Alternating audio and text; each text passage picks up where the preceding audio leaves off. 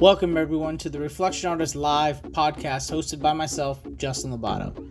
Set your calendars to tune in every Wednesday at 12 p.m. Eastern Time or 9 a.m. Pacific Time, where I will be bringing you industry spotlight interviews live from my active detail shop or an industry event.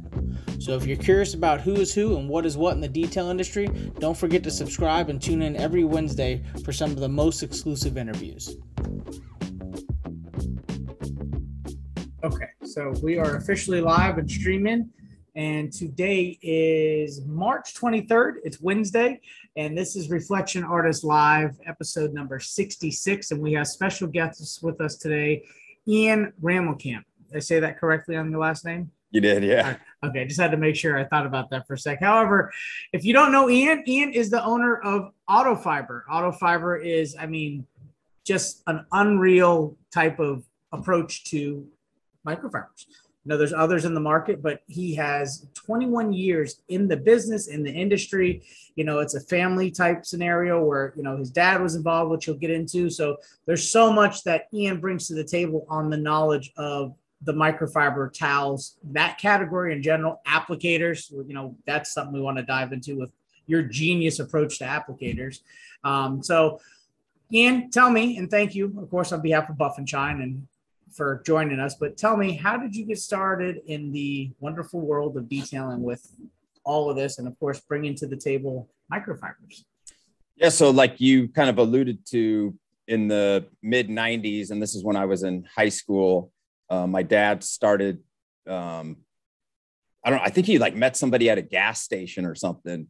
Uh, One of those tables that were flipped out in front of the doors. No, it was just some like my dad's the kind of guy. He was just real personable and talked to everybody everywhere. Entrepreneur. He had had a Maaco, a body shop, um, like painting shop in the 80s. Um, so he was kind of familiar with the whole automotive like restoration um, industry in those days. And so he met somebody just randomly and they the guy i don't know if the guy was like importing the towels already this was before you know microfiber towels were like 20 bucks a piece. They weren't made in china. I don't even think they were barely just getting started being made in korea. Most of it was made in japan. Um, and he was so excited about the product. It was called like the miracle cloth or whatever. Uh, and it was crazy because he brought it home and i remember that feeling like you touch it on your hands and it was a weird like the, the clinginess of it right on your fingers you're and not used texture. to it. the yeah. texture of it was weird. But he was so excited and so you know he started building a business um, and they were one of the first companies that sold microfiber in the us um, and kind of the way it took years to kind of get going. One of the original industries that really uh, converted was the automotive and the detailing industry um, for uh, all the way back then. I mean the whole industry is kind of experimental and always changing and testing stuff and trying to find new ways um, to do it. Uh, and so, you know, he was just building the business, and I, you know, I was just a kid, right? So I wasn't really paying it. I was hanging out with my friends and doing sports and stuff. And I went to college, um, late '90s, graduated 2001. Um, and I knew I wanted to start a business. So I had studied like uh, this thing called cognitive science, which is kind of like psychology and computer science. But I wanted to, uh, you know, the internet was just starting. So I thought I wanted to create like an internet business, build websites or something.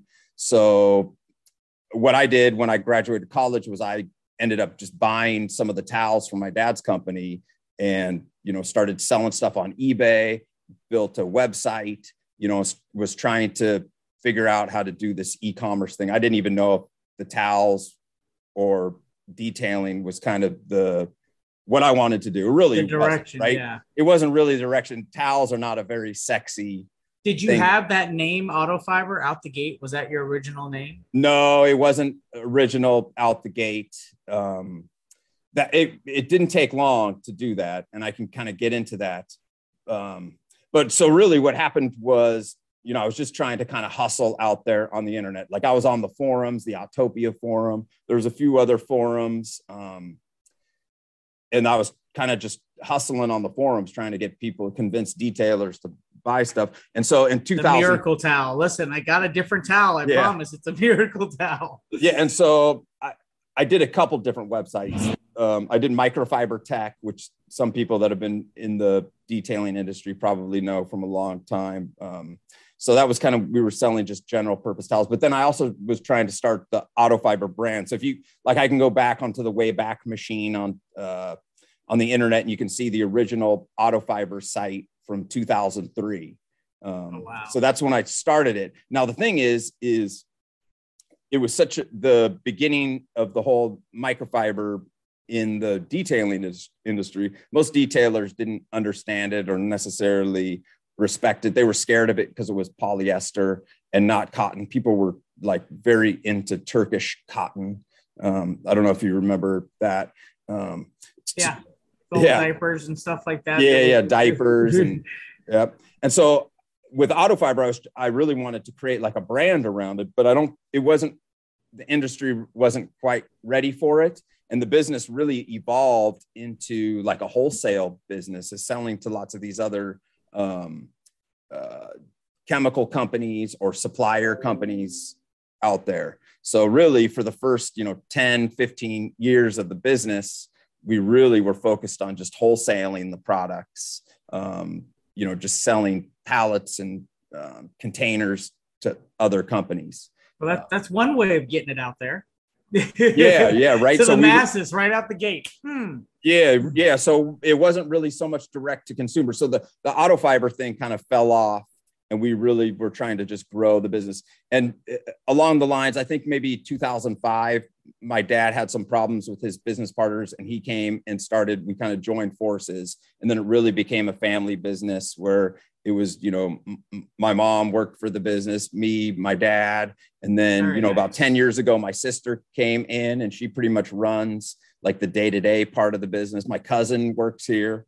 Um, he actually does. We do custom printing on a lot of the towels, and he has he went from working in the warehouse and now he does all the custom printing. So it really is like a very family based business.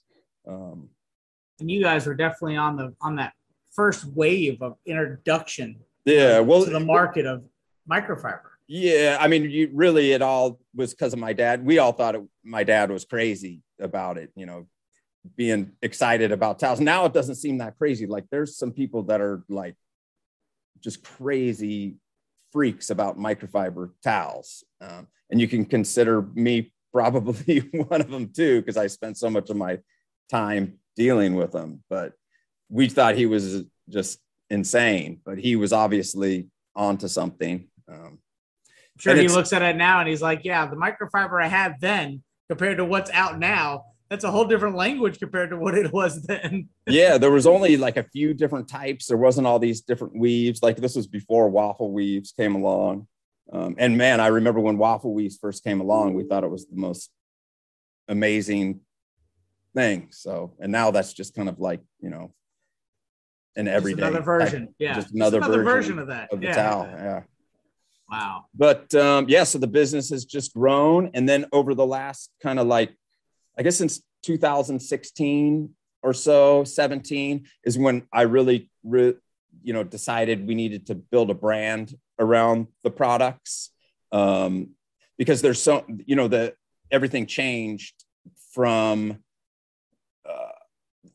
kind of the market got flooded with a lot of different versions. You know, microfiber became, you know, something where everything was microfiber and then people start to think you know they attach this buzzword to the product and they think that they're all the same but yeah. you know microfiber isn't all the same there's all different types of uh, qualities and variations and there's so many different ways to make it to make it work and perform in different um, for different purposes and in different circumstances. And then also you it's easy to make a product that looks or feels almost exactly the same, but doesn't actually perform the same.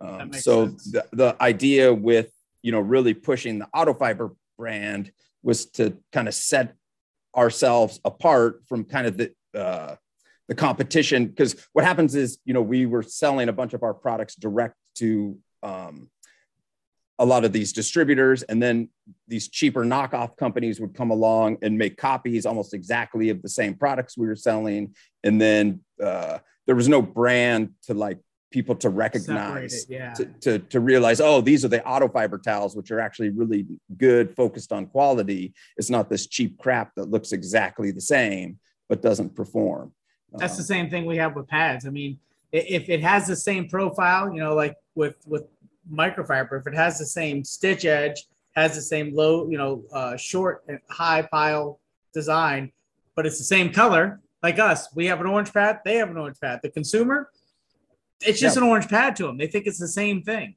yeah there's know- no way to know and there's no Nope. way to like vet it unless you're like a true professional uh, and that's the difference like with a company like ours our whole business has really been built on our discussions with detailers and professionals and getting feedback like we have really tried and i think that's just the success of our business is based upon getting that feedback and adjusting and making the products based upon what our customers are requesting um, and so the knockoff companies, somebody comes out there and sees a yellow towel with a black edge or whatever, um, and you know just makes it as cheap as possible.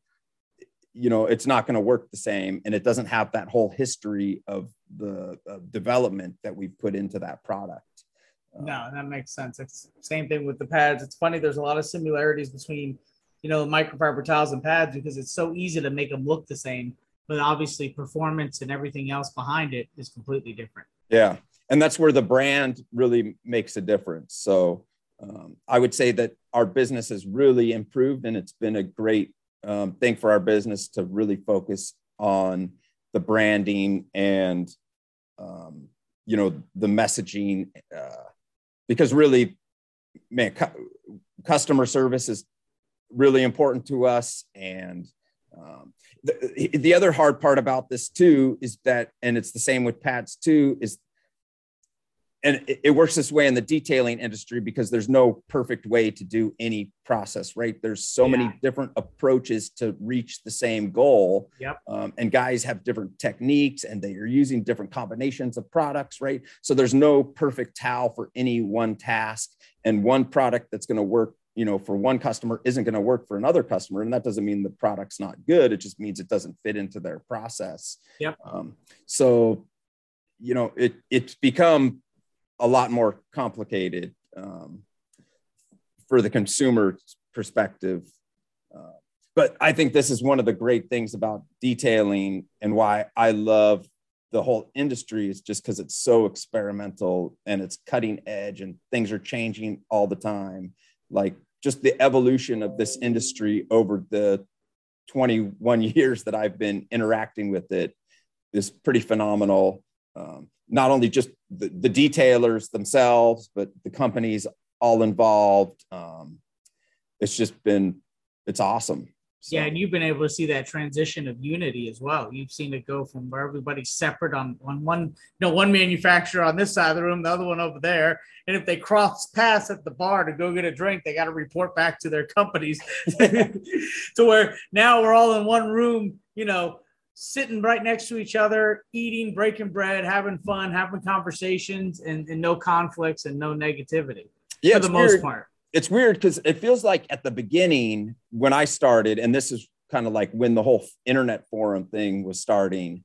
And I think I feel like that's probably when the whole detailing thing really took off because people on these forums were all exchanging information and kind of helping each other. Um, even though everyone was separated, most of these people probably had never met each other and never would meet each other in real life. Um, uh, you know, so there it seemed like there was even there was there was a lot of uh, kind of vitriol and anger inside those forums and stuff. There was a lot of camaraderie too, um, and Yeah. a lot of kind of teamwork and helping each other. And then it was weird when the whole coating thing happened. Like Oh, all the teams started, like they're you know really the teams came along, you know, from all the different companies. team, it's like team colors, like gangs. Yeah, it was. It was kind of like ga- gang stuff. It was You red, you pink. yeah. green? What's up? it's very true. So it became, um, I don't know. It's interesting because I think you know the coating was a higher end market and people were trying to protect territories and stuff mm-hmm. like that and that's when that, that, term was actually a thing territories right yeah and the, the coating thing- companies created that space yeah, I mean, and it was kind of like it's kind of like an older model of distribution. Like that's how distribution used to happen when uh, before the internet came around. Products yep. were distributed and people had territories and stuff like that. And so the problem with that, it's like a clash of of worlds, right? Because the internet is like open and free, and people are communicating and sharing, and people are selling different stuff. So it, the territory thing is really hard to implement in the internet world. Uh, so I think that that whole the team gang thing has really been broken down. Yes. Well, um, yeah. and a lot of the companies are you know playing fair. I think it's a lot of wasted energy to be out there wasting your energy worrying about your competition. Um, no, that's where a lot of these you know legacy brands uh, have done very well with communicating amongst each other. I mean, you take, you know, Bob, for example, from PNS, you know, he's a prime example of being able to vibe and get along and, and do business with, you know, a lot of different manufacturers. And, and it's one of those things where it's very respectable because he's able to set that trend where others are like, oh, okay. And yourself, you know, and well, you, you did a podcast just recently or not too long ago with um, Brad Company as well. And, you know, from the outside, the consumers, the detailers, they see it, they see it as oh, they're two separate brands. But then when they actually see yourself and like the other brand, what they would consider the competitor brand, which really it's not, in the same arena, right? Looking for the same goals. Um, but they see that and they're like, oh wow, they actually talk and get along. That's cool. And then it gives a whole different perspective. And and the end user's like, wow, I really like these guys. They're they're really doing something for the bigger picture, not just for themselves. Yeah, absolutely. And on top of that, actually, the way I think about it, being friends with your competitors is actually thinking the bigger picture. Um, because yeah. if your competitor becomes your enemy, I, I just don't see the value in that. Wasted energy, like you said. Yeah it wastes your energy and then you just have it, creates more risk in your business. Like i don't need my competitors out here they, like attacking me or like sending attack dogs or trying to cancel our business or whatever for whatever reason. Like yeah. I'm always going to try to you know be respectful and treat them how i want to be treated um, and lots of times you know in the same industry you know it's like with towels like you know if my competitor needs something i want them to come to me and i can help them and maybe they can help me if they need something. Yeah keep it within and, the same circle. and i think that that's you know there's a huge opportunity actually in detailing as detailing becomes you know kind of more specialized across all these different you know paint corrections coatings you know even getting into um, film um, and then the, like the mobile guys and even just straight car washes like you know tint all these different parts of the business um, you know local detailers and service providers really need to uh, network together and they can build their businesses stronger um, by kind of networking with their quote unquote competition um, so that to me is like kind of the future of this business where oh yeah you know, like indirect market share without you having to, you know, take over and strong arm anything. You just join forces.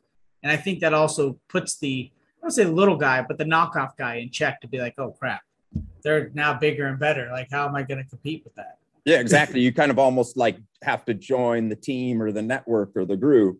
And that's one reason why I really like working with the IDA and trying to um, you know get involved with the IDA and trying to help make the IDA better because I feel like that is where the IDA can really influence the industry and just make it a lot more of a positive place and just make everybody more successful.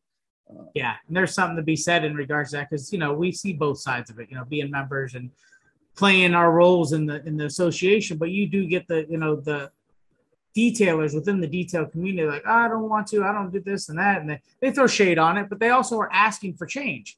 So it's one of those things I always tell people listen, for those that are asking for change, in order for you to see change, you got to be part of that. And that's where the engagement aspect happens, not just the membership, but just an engagement. You know, forget about the membership aspect and all the bells and whistles that come with that, but just engagement helps hear your voice. So if you do have, like you said, there's changes on the forefront that people have and want in the industry well, in order for those changes to be done, you've got to be on the forefront and spearhead that and be part of it, not just talking about it. And that's the biggest difference, like you being involved and seeing things and knowing things, especially with 21 years of seeing the transition in this industry. You've got so much knowledge of watching that unfold and being able to help with the di- new direction, the evolved direction. Yeah, absolutely. Um, so I'm very individualistic type of person. I think it's one of the reasons why, you know, I started wanted I went to college and you know then decided not to stay in academia and I didn't want to get a corporate job. Like I wanted to be my own person. Um, so I think you know there's a lot of that.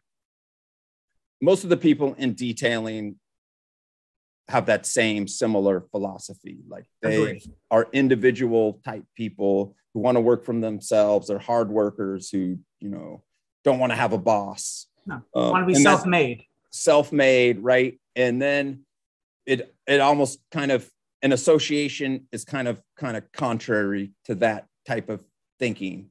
Yeah. So for a while, that. like I, at the beginning, I was kind of I didn't understand the IDA. Why do I need to be a part of these associations? Like I'm my own thing. I'm going to do what I want. Um, but then I kind of switched to it because there's the, there's the power in the networking um, and just the value of all these other people. Um, like I think I joined the IDA because I signed up and like I went to the Mobile Tech Expo and decided to get a booth. This was like five or six years ago. Um, how, how long ago were you the president? How many years ago? 18. That? 18. So four years now. Jeez. Four years. Yeah. Yeah so maybe that maybe that was when I ended up joining because I feel like one of the first times I was at the IDA meeting was when you were the president, or maybe you were being uh, they were like inaugurating you as the president, and just the I was very impressed by the whole like the vibe of the whole feeling and the camaraderie of it. So, because w- what had ended up happening, you know, I got a booth for Auto Fiber and Prentice came to my booth and he was like, Hey, you know, you should join the IDA. And um, we started talking about it. And when he told me how much it costs, I was like, man, how, this is ridiculous. It's like nothing for a supplier. It was like four or 500 bucks for, for a year for a supplier to support this. And I was, Hey, you know, whatever. And he was like, I'll come to the meeting. Right.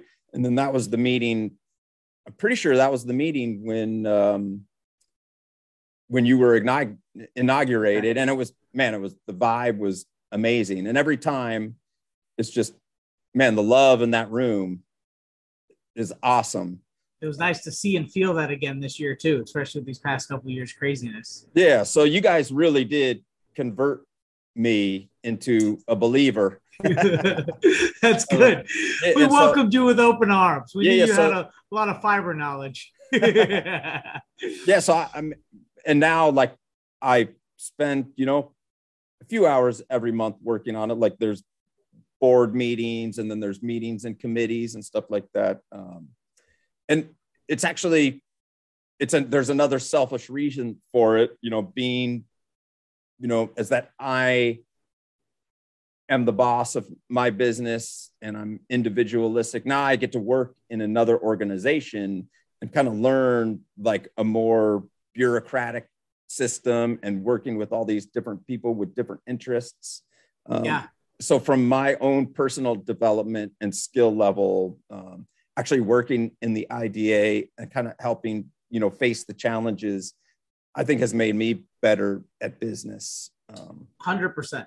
110%. I feel the same exact way as you do. It's like there's so much to learn because you have so many so many major players at that table I mean, when when I was involved, I mean, you've got when I joined and I was on the board since 2017. But just meeting people like Dan from Z Bar and you know Tom from from uh, Simoniz, you know these big big companies that are just multi-layer, multi-level companies across the U.S. and some and international, and the and the education that they have, but the knowledge on business, you know, the things that they do and the way that they have a way of doing things is it's a great learning experience because it definitely gives you insight on something that you may have not been able to see immediately or maybe long term with another scenario, but at least it gives that to you and that opportunity. And that's great for those, like you said, who are individualists who want to build themselves up. And that's just an extra little golden nugget that you get along the ride.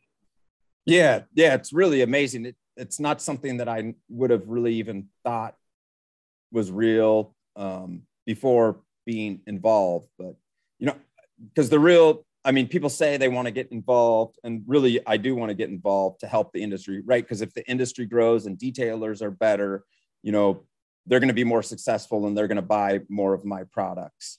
Um, but the, I mean, the real benefit to me is just how much I learned working with all these professionals and people who um, just are a lot more experienced than me. Even though I've been running my business for 20 years, like I honestly feel like I've been failing for 20 years, right? So, um, and I'm just constantly learning and, um, you know, man, the IDA has been one of the better decisions I made.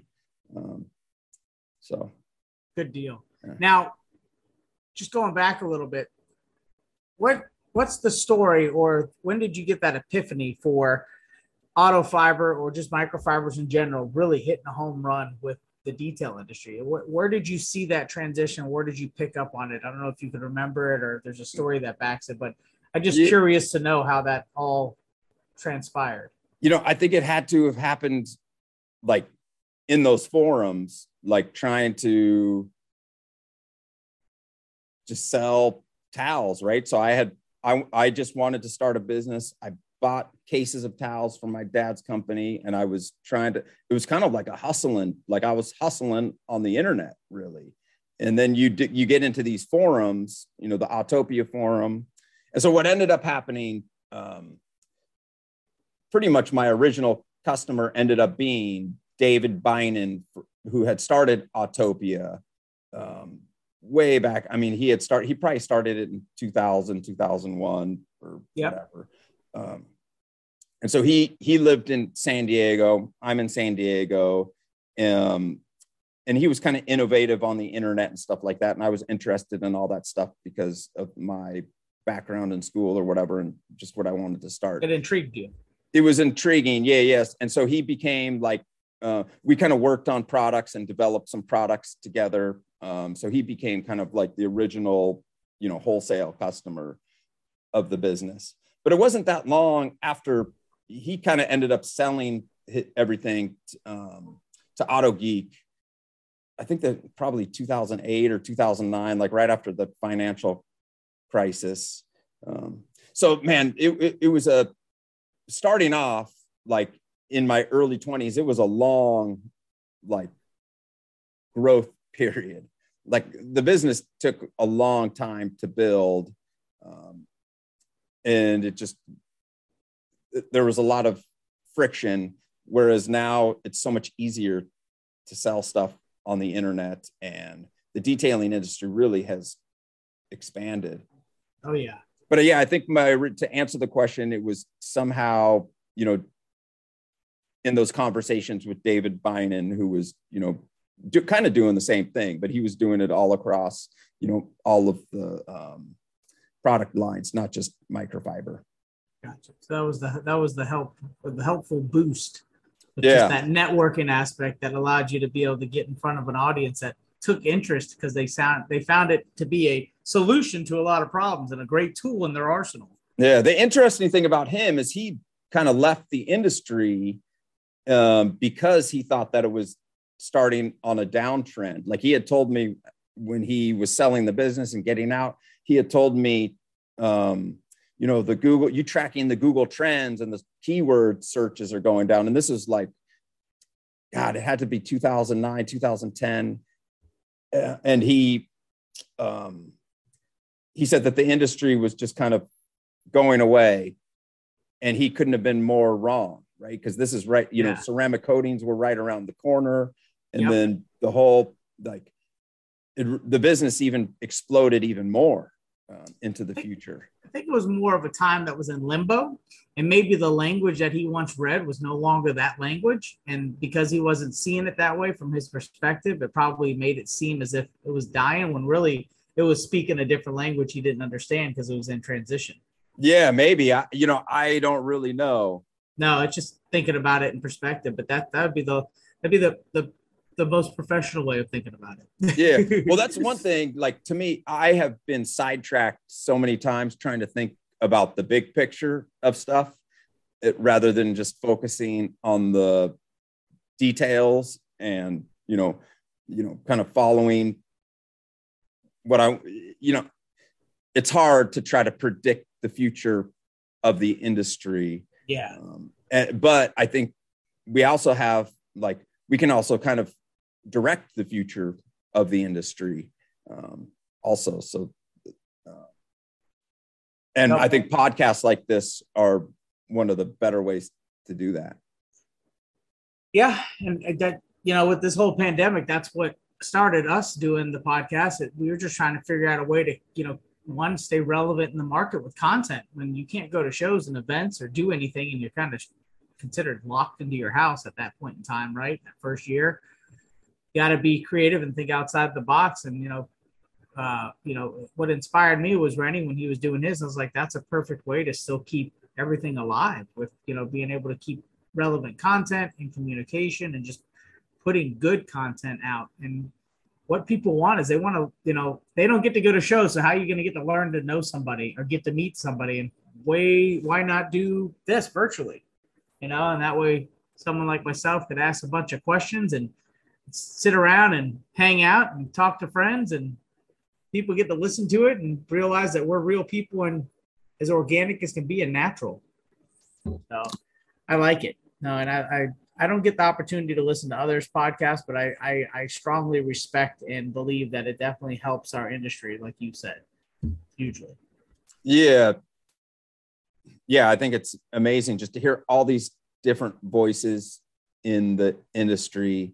Uh, and like you said, the shows, because man, the trade shows are, even though they're a lot of work and they're stressful and they make you crazy tired, um, it's one of the most important parts of the business because a lot of people become your friends, right? Um, and it's it's a lot more difficult to become friends over a podcast or Zoom or you know even over the phone or texting. Um, so you know, meeting up with people man, Mobile Tech was, I think that was the best trade show I've been to yet, the one that we just had. Yeah. Um, and that was because it'd been so long since we'd since seen so many of our friends. Um, yeah, it so, was nice for sure. Yeah. Now, you have obviously, you know, with with growing and going from a couple towels to a whole assortment and a whole spectrum of all types of things, with quite a few patents to follow.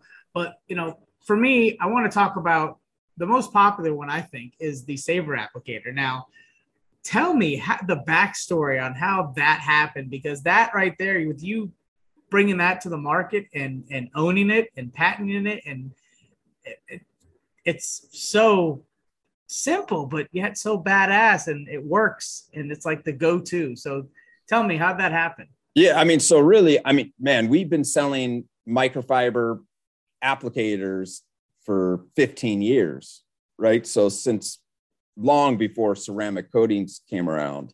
Yeah. And it was a good product, right? It was for like, you know, wax, people use them for wax application or all sorts of things. Yeah. All, yeah, all sorts of stuff. Um, you know, but then when the ceramic coating started coming around, people were just using the suede cloth with the um, little foam block. Yeah. And we just started, okay. we started getting calls like every day, people first of all asking if they could use our applicators with ceramic coatings, which you know seemed to be okay. So you know, uh, but then people would come back and be like, "Man, these things are just soaking up so much of the product. The product's so expensive. These bottles are a couple hundred bucks. Like, you know, I feel like it's just stealing all of our pro- product. And so it was just something over and over again. And this is what it is for so many different products in this industry. We just get customers asking us or, you know, telling us the problem. Uh, and so it took a while, you know, to kind of figure out the solution. Um, I tried all different types of stuff. Like we tried putting uh, like uh, removable glue, like tape um, to make uh, uh, the sheet like glue onto the applicator. We tried di- foams that didn't absorb. Um, but really, what we ended up doing was just kind of gluing like a plastic Tyvek layer to the back of the microfiber and then wrapping it around the sponge. Um, and so, yeah, it really did kind of end up solving. And so, the interesting thing was there was already guys in the industry who were kind of solving the problem. There was another guy that I met at one of these trade shows, kind of like around the time that I was coming out with the applicator. He's like, "Oh man, let me show you." Um, it, Kevin Awalt. I don't know if you guys know. Yeah, yeah, yeah. yeah. So he, he's up he was, in uh, New York. Yeah, yeah. So I, I, think it may have been at that same trade show. Um, he he wanted to show me like this what he does with his applicator. So what he did, he would take apart one of the applicators, wrap it in a plastic bag, then wrap it in a microfiber towel, and he was like, "We got to, you know, this is how I do my coatings. It saves so much product." And it was amazing because I had already started production on our saver applicators. So I was like, "Man, right when I get home." I'm going to send you a sample. And so, you know, I got home from the trade show, sent him samples of the product, and he was like, "Oh my god, this is amazing! This is like you got to make this." And I was like, "It's coming." So yeah, it, it, was an idea that I think other people were working on. I think that's just how these ideas come along, right? People um, are all trying to save solve the same problem, and I was in kind of just the unique position to where I had the ability and I had been spending time and hearing kind of the messaging from the customers. Um, and so, you know, we just keep trying to develop the product too. So we've come out with different sizes and shapes. And now we have one um, where it's just like a sheet, um, more like, uh, and then it velcros on to the applicator. That, so you're, so you're not wasting as much of the, um, not throwing away foam every time, and it can be a little bit more cost effective. Uh, and what then, have you what have you heard? Not to interrupt you, but what have you heard from your uh, all the customers and everybody talking to you when people utilize those applicators for coating a vehicle, right? And they're done with an applicator what are some of the other universal applications that they could still use that applicator for? Even though it's shot, we know that there's spent coating on it, but what are some other areas that you've heard people reusing them? Yeah, I mean, for sure, guys are using them for um, tire shine application. I think that's the number one that people are doing. And some of these, some people even like cut them apart and take the foam out, use the foam for other types of dressing application so man, you detailers are so um, intuitive and like inquisitive that they will take anything and turn it into something else. Yeah. Right. So the ideas and the creativity out there is phenomenal. Yeah. That's why I asked because I'm sure you've heard it all in regards to that. Oh, it's amazing. And the other crazy thing about it too you know, for even for some coatings, the applicators don't work that well. There's some coatings that require like a wet application um, where they actually soak the the the applicator in water first and then apply. So actually, the barrier layer of the applicator doesn't work. Um, mm. So and then for different types of coatings, different types of materials work better on the microfiber. So there's actually a lot of um, and then different size vehicles, you know, RVs, boats, they need different, want different types of stuff. So there's still a lot of different um, innovations and options and possibilities that we can do to make, you know, to evolve this kind of product line over time. Yeah. yeah. That saver applicator from its, you know, the first original approach, just taking a basic microfiber applicator and turned it to where you are now with the different products that still reflect on that idea. Yeah that speaks for itself because how innovative it is but you got a lot of obviously a lot of different things that you've come to the table with, but that one specifically stands out because that was a game changer for the industry. Yeah, absolutely. It, it was funny when I first made it, and before I even ever sold one, I brought them to a bunch of different coating companies, um, and they were very resistant against it. Um, oh, they can't sell as many coatings. Yeah, yeah, that was the that was the feedback I got. Our product sales will go down because of this damn thing. Yeah, yeah I was like, oh here. oh my god, look at this applicator! It saves fifty percent of the product for your customer, and they're like, what? No. What? You're not speaking my language. yeah, and so that was, I was like, all right, you know, it was good that I was shifting away from, not necessarily away from the wholesale factor of the business, but more direct to consumer because um, you know the consumer it was a problem that was going to get solved by somebody if it wasn't us right? So there was no way i was going to leave that on the table. Um, and so the good thing from a business perspective is having that idea you know attached to our business and people understand that auto fiber is kind of an innovator in the industry.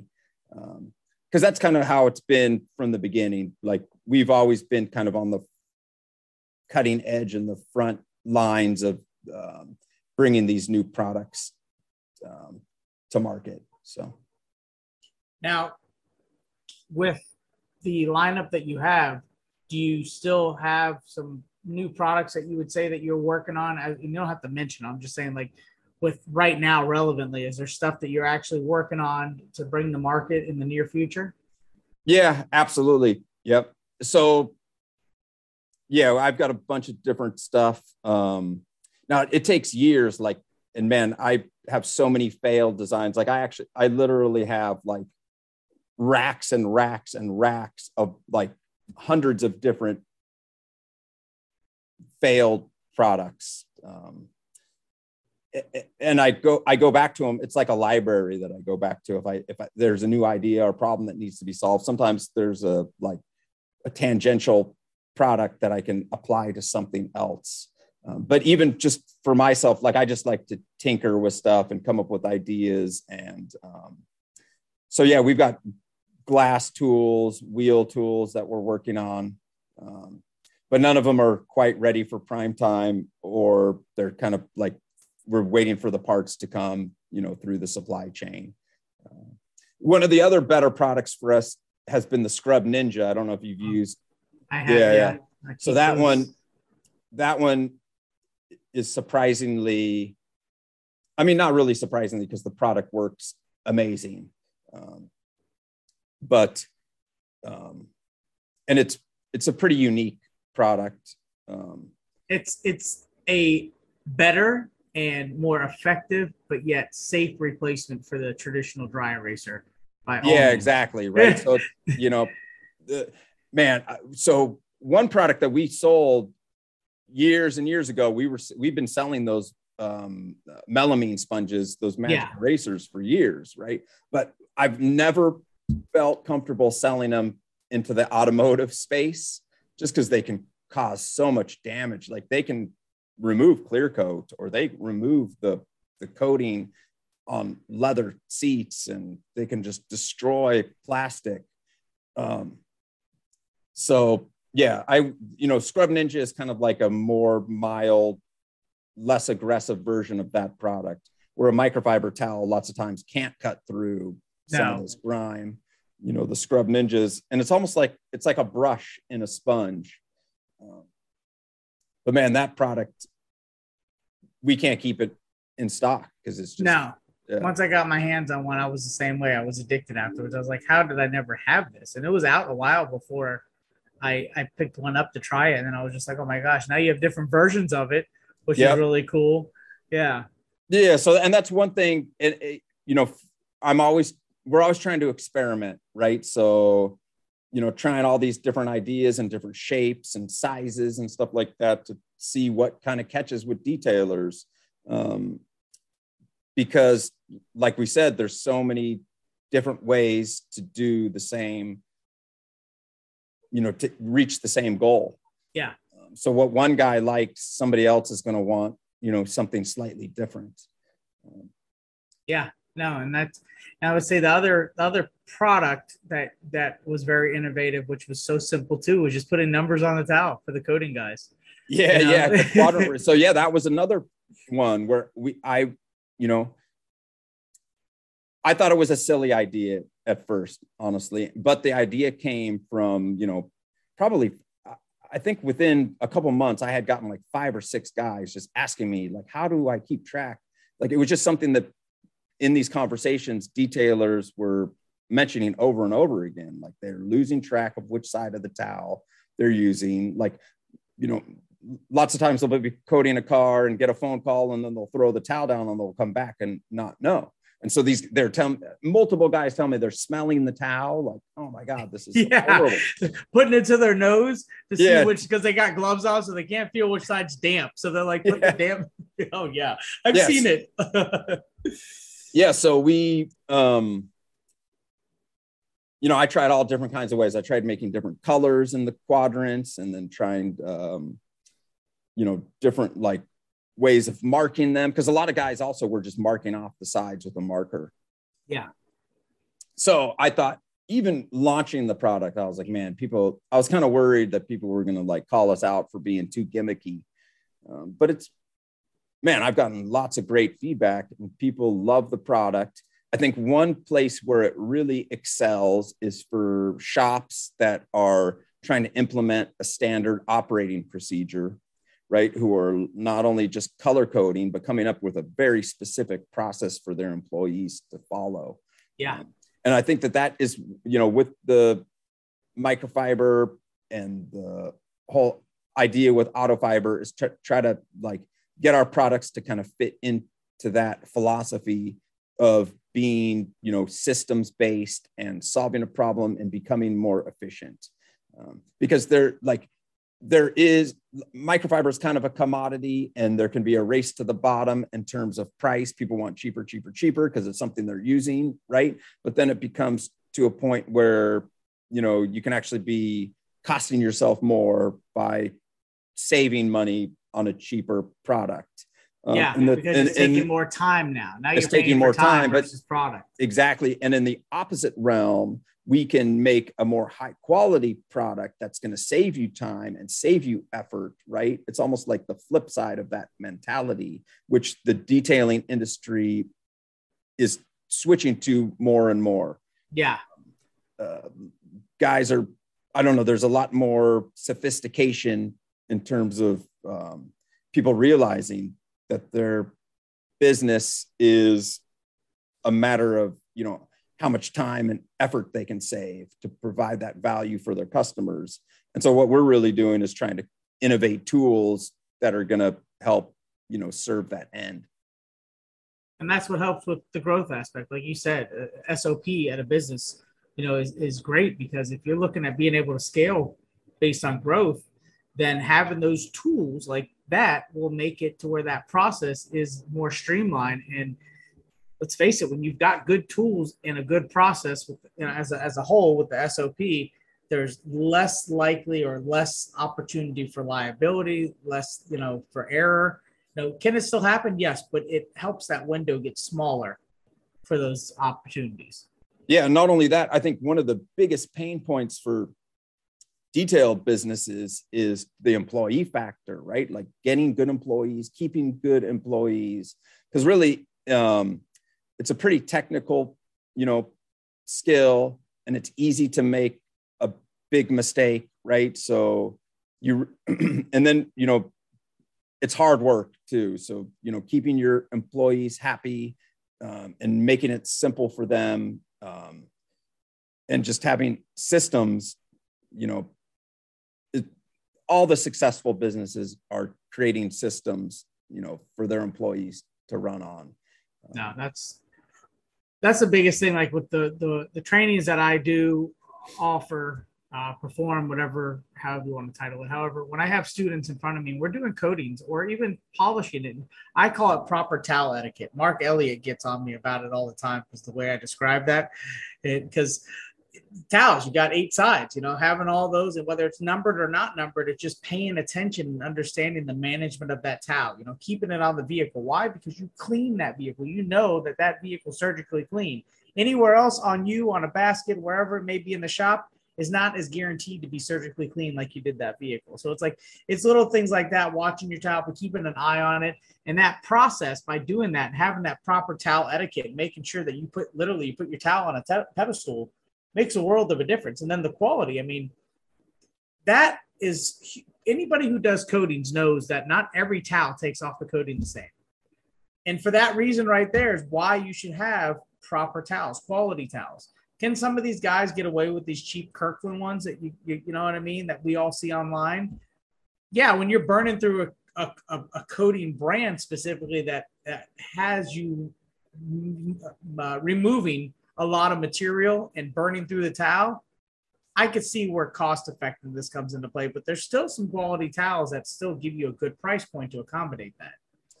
Yeah, absolutely. Yeah. And when it comes, like you said, when it comes to the coatings, it, it's not only this coating or the towel, but it's also the environment. Like in different environments, different oh. parts of the country, the oh, coatings gosh. work different. So there's so many variables with this. And yeah. so, man, it's tough because we get these questions from customers about which one's best or whatever. And my answer is almost always, man, you got to test it with the product yeah. you're using, in the environment you're in, um, with the process you're using, and then you know figure out which towel works best for you. But man, the towel etiquette thing is so important, and so I used to have to explain to people all the time because people are like, "Oh, scratch free, microfiber scratch free, or whatever," and I'm like, "No, yeah, no, nothing, yeah, yeah nothing scratch free. Like anything can scratch if you rub hard enough, or if the towel's contaminated, or if the paint is soft, or there's so many ways. Like you can take the softest towel ever and ruin something if you're doing it incorrectly. Um, so yeah, man. And then when it comes to like even just the folding of the towel thing, and honestly, that came from Mike Phillips. He had a post, you know, on those forums. It may have been the Autopia forum, and this was probably like 2004 or 2005 or something. In his words, he wrote an article on that. Yeah, no, he did. He wrote he an did, article on yeah. it. It was funny at uh, at the last Mobile Tech. He came by the booth, you know, and I had all those quadrant towels with the numbers out on him and we were he was asking about the products, and I was like, you know, this is your idea, right? Like originally, this comes from you, right? You know, because you know he was the one that really, you know, was pressing that idea, you know, because people were just grabbing a towel and yeah. just you know, no, a bundle blazed, of a towel. The trail on writing articles for the forums and and putting so much, so much rich content out there. Yeah, yeah, it was a, it was it was amazing. Um, and same thing, man. Like Auto Geek, they built their business on amazing content, right? Like yeah, Bob, leading by education.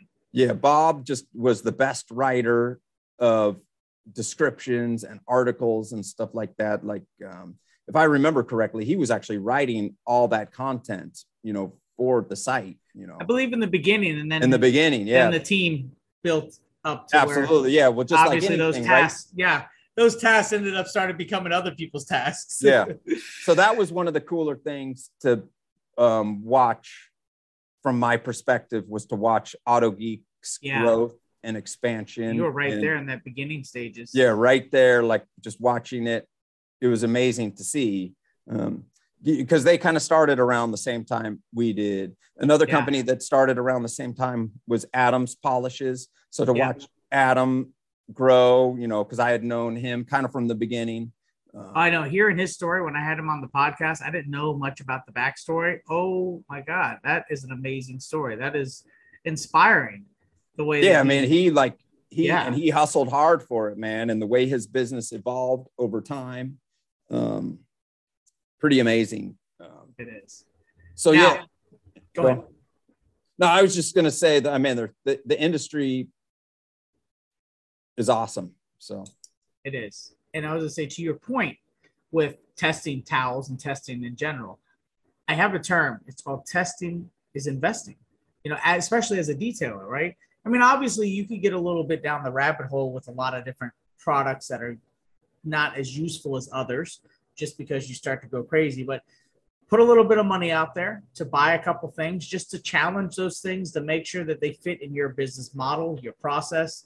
But testing is invested. You know what I mean? Don't get too crazy with it because those things, that R and D, will allow you to really dial in your process, your products, everything you need to be successful to make your business the way you want it to and dictate that. Yeah, 100%. So I try to look at our business, and I think every business is kind of a science experiment, right? You have yeah. to constantly be testing. And that's why I said earlier, I was like, man, I've, I've been failing for 20 years, right? Because I, I've made more bad decisions, you know, than good decisions. Um, but that is just the business philosophy of, you know, testing and making errors and learning and becoming more efficient over time. If you're not there's you can always become more efficient. Oh, yeah. always that you're never perfect because how much thing, how much you want it is the question. Yeah, because the the environment's always changing. The world and the business environment too is always changing. Yep. Um, so what you're willing to do or what you're not willing to do. Yeah, exactly. Um, so man, I, I love it. So uh, no, it's cool. It's it's what and and seeing people like yourself who have evolved with it and watch that, it's cool being able to see that, you know, not only have you blazed the trail for yourself within the microfiber category, but you've set standards and not only continue to be relevant, but are one of the most relevant in regards to microfiber brands. So yep. all all those things that you know, as individuals, you know, you know your past, you know what it took to get there. Like you said, there was a lot of failure, but at the end of the day, the people on the outside looking in see that you and what you built and the legacy of that brand that you built have been very successful. And of course, for that, that's why you should be super duper proud of everything you've done. Of course, including your family who has helped you along the way. But yeah, hundred percent. I mean, brand. Yeah, the interesting thing is, man, I feel like I feel like I'm at like thirty or forty percent of the potential of what we could do. So, like, I just feel like still the sky is the limit. Not only with the detailing industry and with microfiber, but even just, you know, business in general. Um, I'm super excited for the future of the business and everybody in the industry. I think that it's on a great um, trajectory. Oh yeah, you still got a long road ahead of you. I mean, for being 25, you're doing good. I'm 42, man. I started when I, I started when I was 21, and so I've actually been doing this for more than half my life, which is a crazy thing to think about. Um, yeah, it's become your life. Yeah, it is. Yeah, hundred percent. Yeah, Same here. Now yeah. we're we're coming up on time, so as far as any words of advice for those that are listening, whether it be you know end user, distributors, you know, people we've worked with, or people just now learning who you are? Is there anything that you could put out there that would be helpful? No, I mean, email me anytime, you know, ian at autofiber.com. Um, and if you have any like ideas or problems, you know, with our products, let me know directly because that really does help evolve our products. Um, and then for sure, come to any of these trade shows, Mobile Tech, um, uh, SEMA, and then we're going to be going to the Southern Detailers Conference also. Um, you know, get involved with the IDA if you can. Um, some of the best relationships I've gotten through this industry have been through that. Um, and man, I just say keep pushing forward because um, and learning because that's yeah. that's the cornerstone for business for me. Um, it's just always learning and evolving. Like we said, testing, testing, testing. So nice, nice. Well, cool. Well, Ian, I appreciate you taking the time out of your day to join us and be a guest on the Reflection Artist Live and having you on is is great because this is you know one more podcast that adds to the value for the industry for people being able to get to know you and about the auto fiber brand and everything you bring to the table so thank you awesome and, yeah i appreciate it man yeah and thanks for everything you do man you're crushing it out there so I really appreciate you having me on and letting me be involved with this. So. Yeah, no, for sure. And um, yeah, so Southern Detailers Conference, like you mentioned, that is going to be the first weekend of June, which I believe is the fourth and fifth, which is a Saturday and Sunday. Um, there's that, which is going to be in Kentucky this year, and amazing show. Definitely, you got time to save up to, for some plane tickets and hotel to get your butt out there and get in front of the manufacturers, because uh, this will give you time with each of them. You know, whether it be Auto Fiber, Auto Geek, uh, Buff and Shine. You know, uh, all of us will all be there. A, a, bunch of other great manufacturers as well. But this will give you an opportunity to talk with Ian more or message him, like Ian mentioned, if you have any questions about anything microfiber or what auto fiber offers in general. So, Ian, thank you. This is again Reflection Artist episode number 66. And everybody who had the opportunity to listen now, thank you. And in the future, on your own time, thank you for taking the time out to listen. So, have a great rest of your day, Ian. Thank you again. And uh, I'll catch you on the flip side. We'll chat some more. All right. See you in a couple months. All right. Take care, man. Thanks for tuning in this week to Reflection Artist Live. We hope you had fun and learned something new. If you missed an episode or are looking for more, check us out on our social media or podcast platforms. And join us next week when we have another amazing guest. Don't miss it. We'll be talking business, life, and detailing.